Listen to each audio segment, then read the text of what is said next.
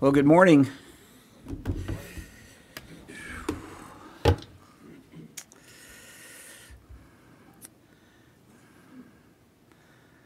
Okay, I'll get set up here. Please stand by.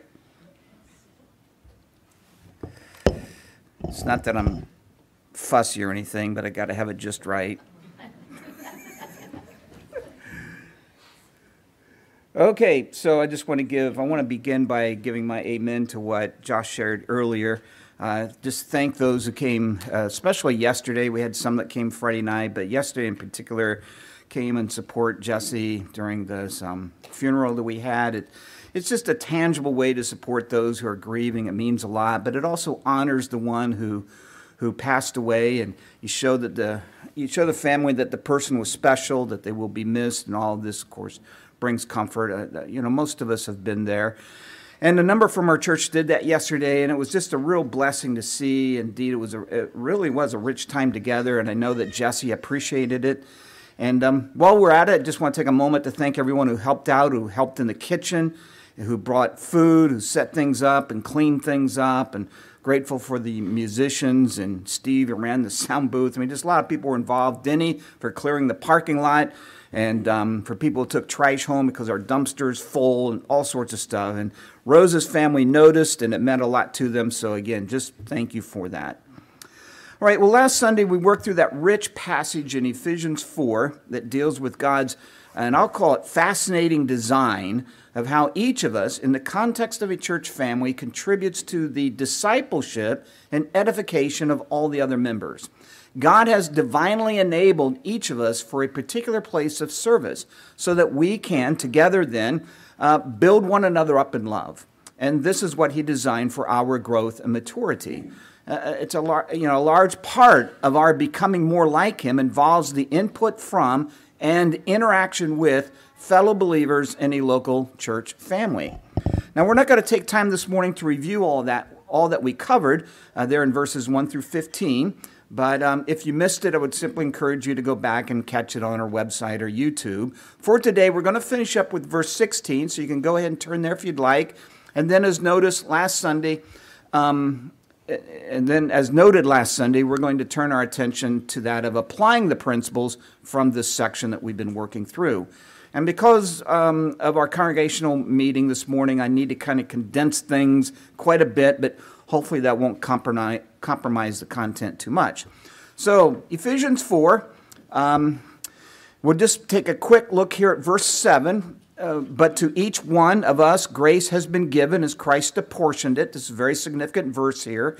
And as we saw last Sunday, this grace is, according to the context, referring to members being divinely enabled to serve others in the church and to serve the church as a whole. Each person has a function, a ministry, a place of service. And then, kind of jumping down to verse 12 and 13, and this deals with the objective or the goal of an every member ministry, so that the body of Christ may be built up, edified, until we all reach unity in the faith and unity in the knowledge of the Son of God and become mature, attaining to the whole measure of the fullness of Christ. That's the goal, that's the objective. All right, and now for verses 15 and 16, which are closely related, so we will read them together. Speaking the truth in love, we will in all things grow up into Him who is the head, that is Christ. From Him, the whole body, joined and held together by every supporting ligament, grows and builds itself up in love as each part does its work. So here, Paul basically brings together several prominent ideas from the whole section, beginning back with verse 1, actually unity and diversity in the body, spiritual growth and maturity, and of course, mutual edification. Verse 16 captures the main gist of Paul's overall point and serves as a, summary statement for the section. As he does in some of his other letters, Paul here uses the picture of a human body to illustrate this principle of how all the individual members of the church family are to serve each other. We are all familiar with this. Um, so we could use illustrations like, you know, the hands feed the body food, which the mouth chews and the stomach digests, all of which contributes to the nourishment of every other part. The ears detect the snarl of a grizzly bear and so the legs run away from that danger. Thus, the whole body is protected from harm. The foot trips and starts to stumble, but the arms swirl about, you know, to keep the body in balance, safeguarding various members from the injury of a nasty fall. You know, these pictures of all the parts working together to help one another out, so on. The illustration of how the different parts of a body, all with different abilities and functions, work together for the good of the whole is, is quite effective, and it's one of the reasons that Paul uses it so often in a number of his letters. But here, in Ephesians 4, the imagery is more about how the body grows together as a unit, in contrast to the idea that each of the individual parts grow independently of the others which is a concept that probably many Christians haven't really thought that much about. The analogy is, simple enough. A finger doesn't grow independently of the hand or of the wrist or of the arm. Teeth don't grow independently of the mouth or the head. A brain doesn't grow uh, doesn't you know grow independently of the skull that encases it or of the skin that covers that skull. Fortunately, God designed all the individual parts of a human body to grow in unison, to grow together. And what a mess things would be if it didn't. And it is how God designed it for the church. And it is not how God designed it for the church either, of everyone just doing their own thing apart from the others. It's just me and Jesus, as we like to say, you know? Or to state it more accurately, apart from any concern of how the others are themselves growing and maturing.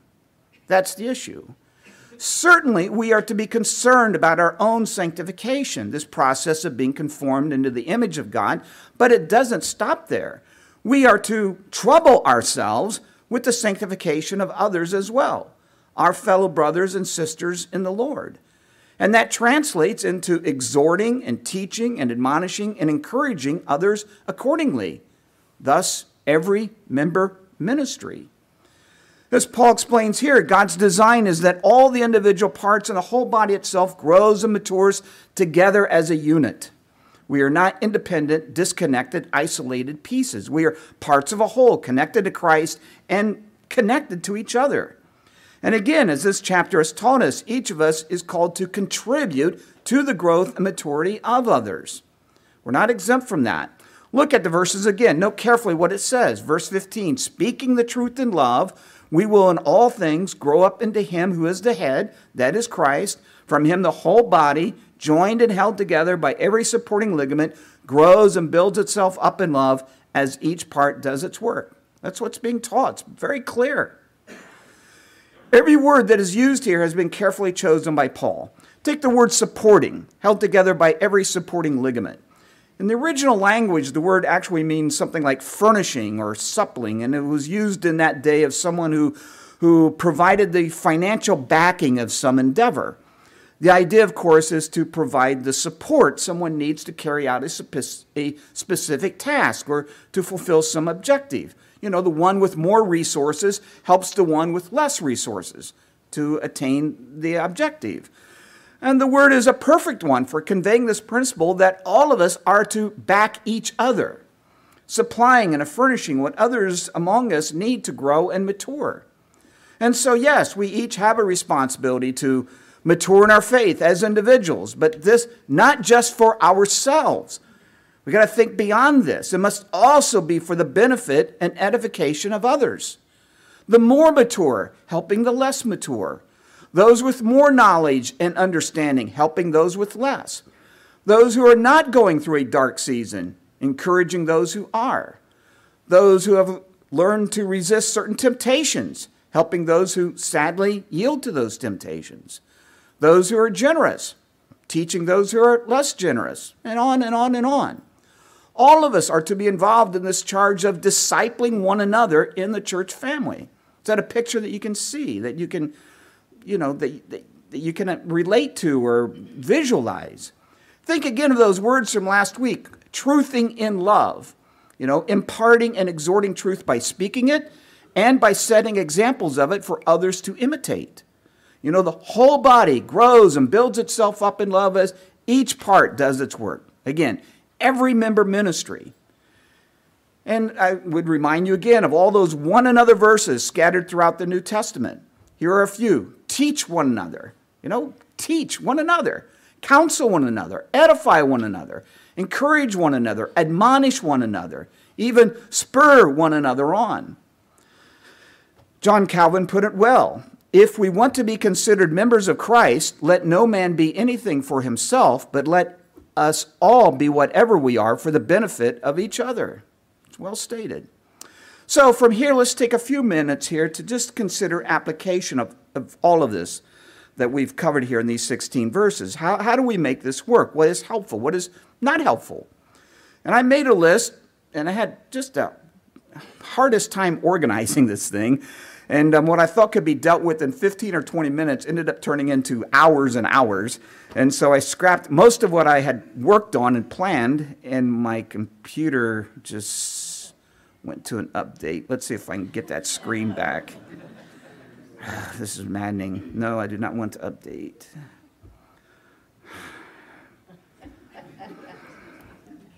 I don't know where this went. What? Yeah.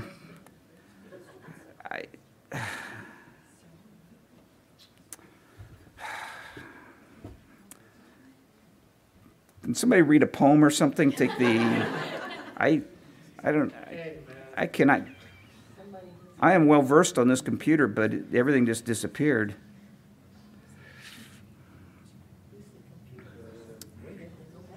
I don't want I don't want computer people coming up here helping me. I do not I no, I'm not open to being edified in that way.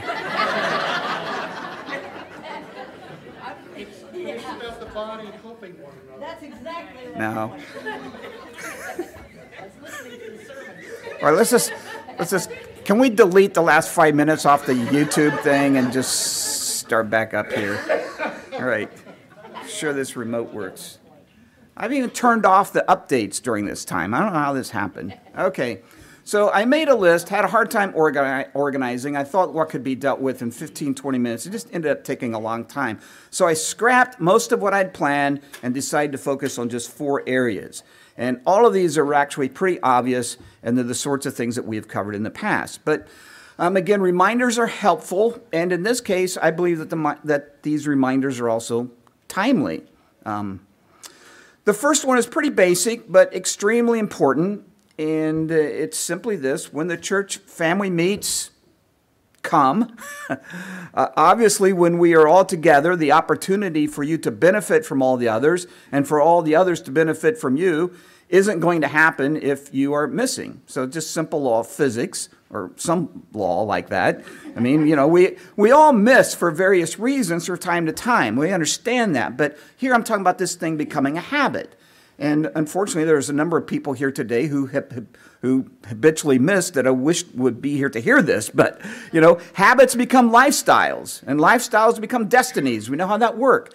This whole principle that God does that, you know, this whole principle that God designed of a church family being an every member ministry here in Ephesians 4 is going to be really utterly meaningless if you have a habit of skipping. It's just not going to work. You know, well, something else came up better uh, again. I wasn't really in the mood again. I usually don't get anything out of it anyway.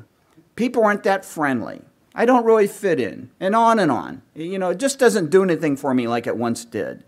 You know, all of these reasons, when you look at it, they reflect a philosophy of church that is literally light years away from what Paul lays out here in Ephesians 4 and dozens of other passages as well. And not just Paul, but also Peter and the author of Hebrews and others.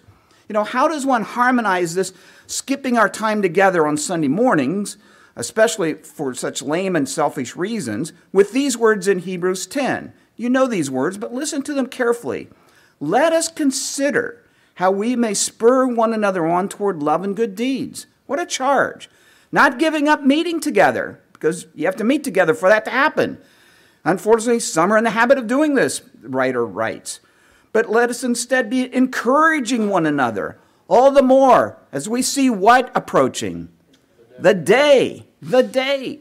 Because we have this future hope, this should just energize us to be about this business. You know? So, do these words apply to all of us or just to some of us? What makes certain Christians exempt from this? Ask yourself, what would the church look like if everyone else followed your example of attendance or involvement? Or lack of, I should say.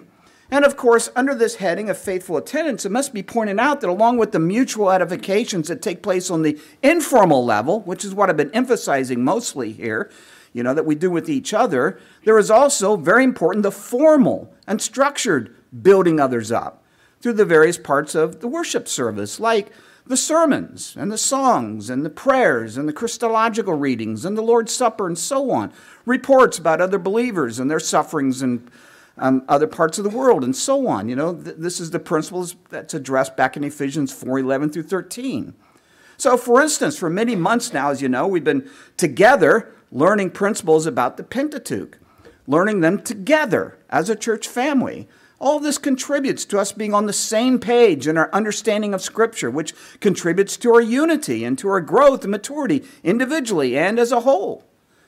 And if you miss some of those, then this is an example of something that others will have that you don't, which in turn compromises the objective of learning and growing and maturing together. So come.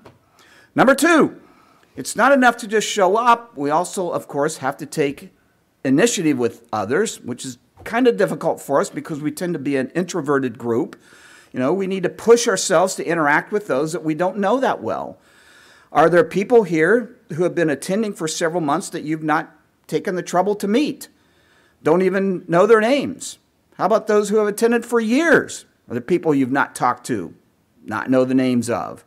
You know, how many on the left side of the church interact with those on the right side of the church, for example? Given how most of us, can, how, how we mostly consist of introverts, it will fall upon the introverts to reach out to the other introverts, all right? Along that line, number three, we need to push ourselves and go beyond small talk, especially with those that you have established relationships with. You know, now small talk is great, all about that. Part of forming meaningful relationships involves conversations about daily life and common interests and complaining about politics and all that other stuff. But for these principles in Ephesians to have any true effect, we must also be willing to take those conversations to the next level. And I think we kind of need to be spurred on to do that. You know, what are you, simple questions of interaction with others. What are you reading? What are you learning? What are you struggling with? How can I pray for you? What are you currently reading in the Bible? How is that affecting you? I mean, I get it. These sorts of things, they're kind of, eh, eh, you know, eh, um, they they tend to be a little quirky and unusual, but they should be natural for us. They should be. How is your marriage? How's that situation with Bob that we talked about the last time. In what can I rejoice with you? In what can I suffer with you? You asked me to hold you accountable about content on the internet. So, is there anything there that we need to talk about? You get the idea. Drop the anchor deeper with each other. This is, this is no doubt what, at least part of what James had in mind when he told us to confess our sins to one another, to go deeper. And fourthly, got like four out of 150, but for today we'll stop at four. Actually, think of yourself as belonging to others. You know, we need to let that principle actually get into our DNA, into our bones, you know, as though we actually do belong to a community of faith. This isn't like, you know, the, the astronomy club where we just happen to share an interest and we come together and we leave and that's it. We're actually a community of faith. You know, belonging in the sense of Romans 12 4. These words are profound. He writes, In Christ, we who are many form one body, and each member belongs to all the others. That's striking. You know, when you walk into this room on Sunday mornings, look around at everybody and say to yourself, These are the people I belong to, and they belong to me. We are all one in Christ, brothers, sisters family. Suppress that, you know, that independent and individualistic spirit that has been ingrained in you since your earliest years. We all have it. You know, these are the people who served you by watching your young kids in the nursery so that you could benefit from the morning service. These are the people who brought you meals when one of your family members was in the hospital, who prayed for you during that hardship you went through a while back, who gave up a precious Saturday to help you move, who helped you recover after a loss, and grieved with you, wept with you when you suffered the passing of a loved one. I mean, look around. These are the people who, through their financial sacrifices, contributions, have provided you a comfortable facility to meet in, and utilities and supplies and salaries and all that is needed to make this church possible. They gave freely so that others would benefit. These are the people who serve as musicians and singers and Sunday school teachers and youth group sponsors for you and for your children. Volunteers who spend countless hours in the thankless job of keeping our financial books in order. Volunteers who schedule nursery workers and order Sunday school supplies and change furnace filters, all of which you benefit from. Volunteers who teach on Sunday mornings, volunteers who serve as elders and leaders. The people in this room, they are the ones who serve you, have served you, and will serve you in ways too numerous to count. You belong to them, they belong to you. We all belong to each other. So, when you convinced yourself that you could just sit back and watch and let others do all the heavy lifting, that you were exempt from serving others to the same degree, what was it? What, what, con, what convinced you of that? This being content to be a taker, a receiver, without also being a giver. How did you come to that conclusion? Maybe, maybe I'm just too simple in my thinking, and maybe I'm old school, or maybe it has to do with the way I interpret certain principles in the New Testament. But if people here gave up a Saturday to help me move, then it seems that I should be willing to do my part and help others out in the same way when that need arises. I probably can't do it every time, but I should at least be inclined to help and try to make it work. If in the past, you know, you benefited from others watching your kids in the nursery, well, fill in the blanks. Pretty obvious. People grieved with you when you lost a loved one, came to the funeral and stood at your side. Do you do the same for them? Does it does it is there any sense of of of connectedness to those and that sense of love and obligation to one another.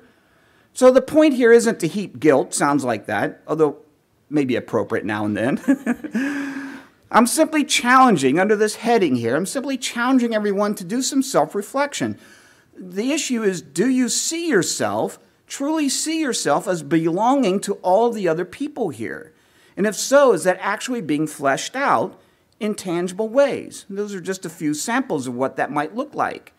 It goes back to the question again of one's philosophy of church that we talked about last Sunday and how that philosophy, philosophy is translated into one's lifestyle. And these conditions some of our members have laid out, you know, I'll, I'll only serve if you meet my terms on this or that. Really? Really? What if everybody made their serving one another conditional? So again, look around. You belong to them, they belong to you, you are one with them in Christ. It's family. That's what God designed. No, no, I'm only here for the sermons. No, no, I'm only here because my family is here. Know, I'm here because I like your stand on abortion and same sex marriages. I'm here because your songs have good content. They're not, they're not weird. I'm only here because I haven't found anything that I like better. You know, all those reasons would actually be fine if it weren't for Ephesians 4 and Romans 12 and 1 Corinthians 12 and Hebrews 10 and 1 Peter 4 and John 17 and Acts 2 and Galatians 6 and Colossians 3 and many more. Couples get engaged because they, they fall in love, they want to spend their lives together, but what they often don't consider in this arrangement is that they are also marrying into the other person's family, right? the parents, the siblings, the grandparents, the aunts, the uncles, all the cousins and you know, when you say I do, you are agreeing to the whole package, good and bad. And it's like that upon joining a church. You may have been attracted to it originally because of any number of things, but at the end of the day, you are one in spirit family with the whole bunch the good, the bad, the ugly, and the weird. And we, we have it all here. We have it all here. So, to speak candidly, good thing I'm about ready to, uh, anyway. speak candidly, when I first started attending here 24 years ago, this was a big hurdle for me. Um, I'm, I'm going to be transparent here. I, I, you know, there was a lot about this church that I liked. Um, Michael was this, the pastor at that time, not me, for those who, who may not be aware. But, um, you know, I just wasn't sure about uh, the people. You know, many folks were agreeable, but I didn't really connect with that many, and I wasn't naturally drawn in. And as some of you know, we had at that time a lot of folks coming here who lived in group homes, and the kind of people I really have not had much experience with, and they only added to this challenge. And some of those folks were indeed, to speak candidly, quite a challenge. Some of you know you were there then, and um, one of them continues to be, but anyway. I'm sorry, that I didn't have that scripted. That just that went out before I could catch and bring it back. But I would, I would. I would, I would sometimes on a, um, on a Sunday morning back then look around at everyone, the whole book, the whole church, everybody in the church, and I would. I just ask myself, is this what I signed up for by coming here? Are these the people that I belong to? This is my spiritual family? And no doubt some looked at me and asked the same thing, you know. but it, it, took a while for me to warm up to it. And actually, I'm still working on it. So. So, looking back, the thing that really helped is I jumped in with both feet. As I look back on this, um, I, ju- I jumped in with both feet and offered to lead some home groups. And that really helped me to cement relationships. At one time, I led three different home groups, three different nights a week, and did this for several weeks. And it, it just paid off in, in many different ways. But the point is, truly, I do understand this reluctance and desire to kind of, you know, hold back a little bit. For me, this whole business of the church being a family and relating to each other as such is something I wholeheartedly sub- subscribe to objectively. I'm sold on the concept. I find all those scriptures convincing, and, I'm, all, and I am all in. I have the vision for it. I've always had the vision for it. But subjectively, in actual experience, I've had to really push myself quite a bit. It takes no small degree of effort to convert, to convert what you believe philosophically into actual practice. And so, for those who can relate, and I would assume that there are many, well, you can push yourself as well. There's no excuses for this. Everything I've been talking about today under this heading of application, all of us can push ourselves on it, right? Are you willing to do that? Can we just step it up and be what Ephesians 4 calls us to be? So let me wrap this up, um, and I'll do so with somewhat of a little crazy note here, but hopefully you'll get the point. Um, it seems to me, this is going to sound really weird, I know, but it seems to me that the, the brotherhood that one finds in something like a motorcycle gang better represents the unity and bonded togetherness that is called for in the New Testament than what we find in in most churches and perhaps even in our own. Um, you know, they take care of each other, they enjoy each other, they are driven to be with each other, and of course, they stand up and fight for each other. And, and what unites them in this tight bond? Motorcycles, drugs, alcohol, violence, rebellion, you know.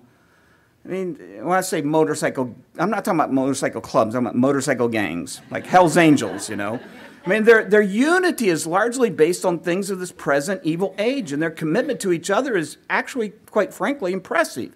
Now, this is based on what I've seen on TV. I don't have any personal experience with any of this. But for the sake of the illustration, so what is the basis for our unity in comparison? You know, we have so much more to bind us together, so much more.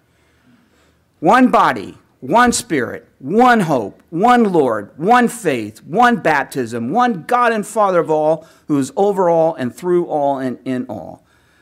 Now, a lot of people here understand that, they get it, and it's really rich, uh, but unfortunately, not everyone, at least not yet.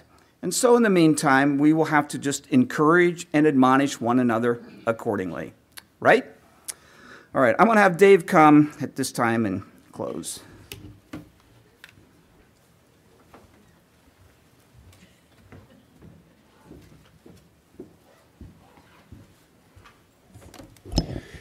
Had an idea for you, Wendell. Um, if you really want people to pay attention well during the service, you could sneak up to them like you did me right before the sermon and say, I might have you close.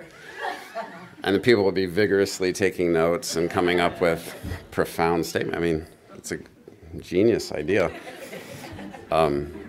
So yeah, I uh, which there were so many thoughts that I had because of what he was saying. I just want to keep it simple down to one idea, and that is that we tend to, it seems like, um, let uh, our own preconceived notions because we're inherently selfish, and that's just how it is. And if you don't agree, you're wrong because you are selfish, and I'm selfish, and we are uh, rubbing up against ideas and culture all the time, especially with how um, just immersed in media. Uh, a lot of us tend to be on a daily basis. And then the way the Bible informs us, say, about the idea of love, that's a great example in our culture that, uh, or faith, if you say it as a Christian, somebody else is probably going to mean something different by that. But the church that Wendell's been talking about last week and this week is the same thing that even Christians typically do not have a very biblical understanding of what the church is because they let the culture inform what they see and how they perceive church ought to be. And it's that's where I go to get stuff for me and I that's where I go to get fed which is of course a part of the picture but it's just a small part of the picture. Or um, we go with what we're comfortable with. Um, so usually with Christians, it seems the last thing that informs us what we ought to think and believe about something is the Bible, which is nothing less than ironic, obviously. So I really appreciate your uh, encouragement. Um, it's very edifying. Um, I would think the sermons from last week and this week would be tools we could use for possibly best to, to send to other Christians, but even some people that are considering the church and what that is. And if they're doing membership, what are they really signing up for and what, what ought to be our thoughts on that. So it's good stuff. Please stand. I'm going to read this um, passage that I really like from Romans 13. Have them come back at quarter after we'll. Quarter after. That is 10 minutes. We're going to start the meeting in 10 minutes. Okay. So, yeah, with these words, oh my, it's in the way. The hour has already come for you to wake up from your slumber because our salvation is nearer now than we, when we first believed. The night is nearly over, the day is almost here. So let us, all of us, put aside the deeds of darkness and put on the armor of light, and as a church body, encourage each other to do so. So, yes, you're dismissed for a brief time, and then we'll see you soon.